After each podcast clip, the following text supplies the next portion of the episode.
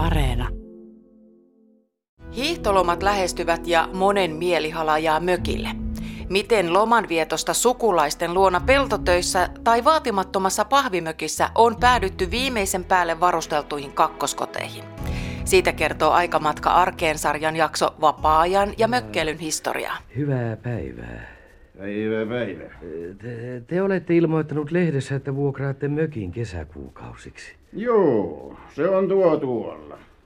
Ai, tuo tuolla. Ei, se on vanha sikala, ei se se ole. No missäs? No se siinä vieressä. Ai, se on mökki. Minä kuulin sitä vanhaksi halkoliiteriksi. Niin ja se onkin. 60- ja 70-luvulla mökkiä rakennettiin hyvin paljon omin käsin. Eivätkä ne vielä olleet ympärivuotisen käyttöön rakennettuja täysin varusteltuja kakkosasuntoja niin kuin nykyään rakennettavat. Anu-Hanna Anttila. No, ne oli suhteellisen pieniä.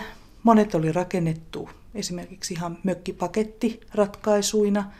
Ei siis tarvinnut olla arkkitehti tai rakennus, rakennusinsinööri tai rakennusmestarikaan, että pystyi itselleen rakentamaan mökin. Ja ne oli pääasiassa tarkoitettu kesäkäyttöön. Niissä ei ollut ö, yleensä mitään erityisiä mukavuuksia. Olosuhteet oli suhteellisen vaatimattomat. Kaasu, jääkaappeja alkoi tulla, kaasuliesiä eli ruoanvalmistusta nyt ei tarvinnut tehdä, ellei halunnut, niin ihan avotulella, eikä ruokaa tarvinnut enää säilyttää jossakin vaikkapa maakellarissa tai tämmöisessä kellarikuopassa. Suomalaisen yhteiskunnan murrosta kuvaa myös se, että 60- ja vielä 70-luvullakin maaseudulla oli paljon enemmän palveluja, joista mökkeilijätkin saattoivat nauttia.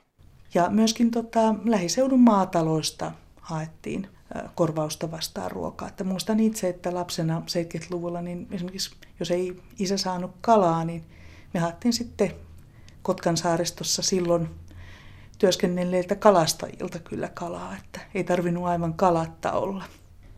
No mitä siellä mökillä sitten oikein tehtiin? Että ilmeisesti silloin ennen aikaan vähän niin kuin äh, tämmöistä hyötyviljelyä ja tämän tyyppistä toimintaa enemmän kuin nykyään.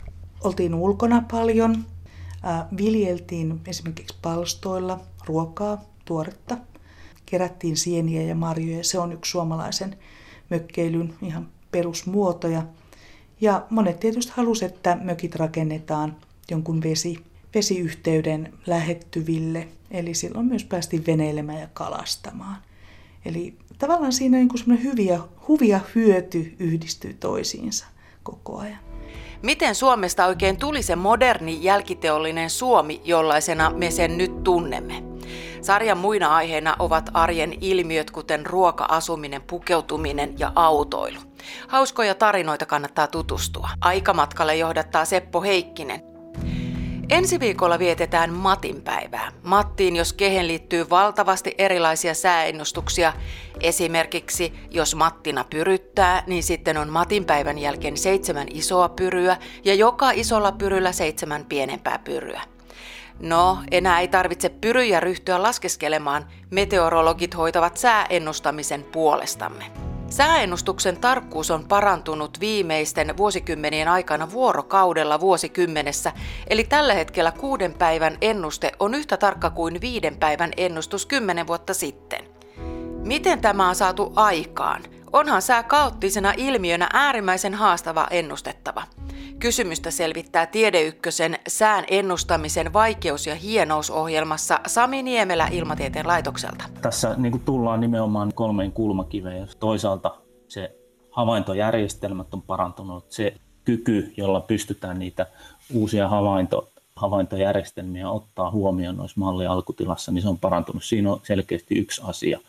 Sitten yksi erittäin keskeinen mahdollistava asia on se, että tämä laskentatehokkuus, käytettävissä olevan laskentateho on parantunut jatkuvasti. Eli, eli ollaan voitu kehittää entistä yksityiskohtaisempia malliprosesseja ja parempaa paikkaerotuskykyä, aikaerotuskykyä. Nämä kaikki vaikuttaa siihen sitten, että ennusteiden laatu on parantunut. Ja sitten kolmas nimenomaan on se mallikehitys itsessään, niin niitä yksityiskohtaisempia prosessikuvauksia sieltä ilma, ilmoitihan toiminnasta. Kun sitä laskentatehoa enemmän käytössä, niin sitä voidaan sitten enemmän käyttää näiden, näiden monimutkaisten prosessien laskemiseen tarkemmin.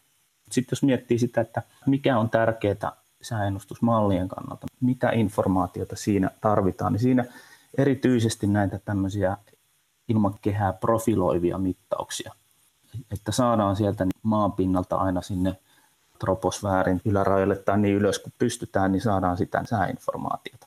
Niin siihen tietysti tämä tämmöinen perinteinen radioluotaus verkosto on hirveän harva, jos miettii vaikka säännöstysmallien kannalta. Suomessakin näitä tällä hetkellä tehdään kahdessa paikkaa näitä luotauksia. Ja tähän sitten on tullut näiden viimeisten vuosikymmenten aikana paljon erilaisia havaintojärjestelmiä tähän globaaliin havaintojärjestelmään, jotka sitten on niin kuin edesauttanut tätä sääennusteiden kehitystä. Ja yksi ihan keskeinen asia tässä on niin kuin sääsatelliittihavainnot. Voisi karkeasti sanoa, että tuolta 70-80-luvun vaihteesta on alkanut tämmöinen niin kuin sääsatelliittiaikakausi. Näillä niin kuin sääsatelliiteilla sit saadaan tosissaan sitä lämpötilatietoa, kosteustietoa, pilvien liikkeitä, josta pystytään johtamaan tuulen nopeusinformaatiota ja niin poispäin.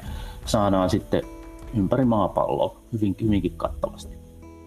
Sään ennustamisesta kertovat myös yleistä tutut meteorologit Anne Boriström ja Matti Huutonen. Tiedeykkösen toimittaa Teija Peltoniemi. Ja muistutanpa tässä vielä meteorologi Seija Paasosen ihanasta sarjasta Taiteilijoiden taivaat, jossa pääsemme maalausten maailmaan aistimaan neljän vuoden ajan säätiloja ja taivaita meteorologin silmin. Pari viikkoa takaperin armoitettu käsikirjoittaja, ohjaaja, kirjailija, TV-toimittaja Pentti Järvinen täytti 75 vuotta. Onneksemme ja iloksemme Järvinen käsikirjoitti ja ohjasi vuosina 1995-2010 radioteatterille supersuositun kuunnelmasarjan Vainaja, jota tähdittävät Ritva Valkama ja Aare Kareen. Mitä sais olla? Hyvä dekkari. Sellainen, jossa ei ratkaisu perustuisi DNA-näytteille, jossa, jossa ei keskityttäisi rikospaikkatutkimukseen, jossa poliisit eivät keräisi pumpulitikkujen kanssa mikroskooppisia kuituja, jossa ei poliisin ylintä johtaa olisi Olisikohan laajo... viisasta vähän istua? Kiitos. Eikä olisi Venäjän mafiaa, eikä rekkalastillista kokainia, eikä kukaan uhkaisi räjäyttää yhtään suurkaupunkia ilmaa. Tuossa on. No, mikä tää on? Rikos ja rangaistus. Dostojevski. Tässä ei ole huumoria. Kiva, että et sentään tarjonnut juonikkaita virtahepoja. Aharo Honka. Ei ole hyllyssä. Ei mut kuule ihan totta.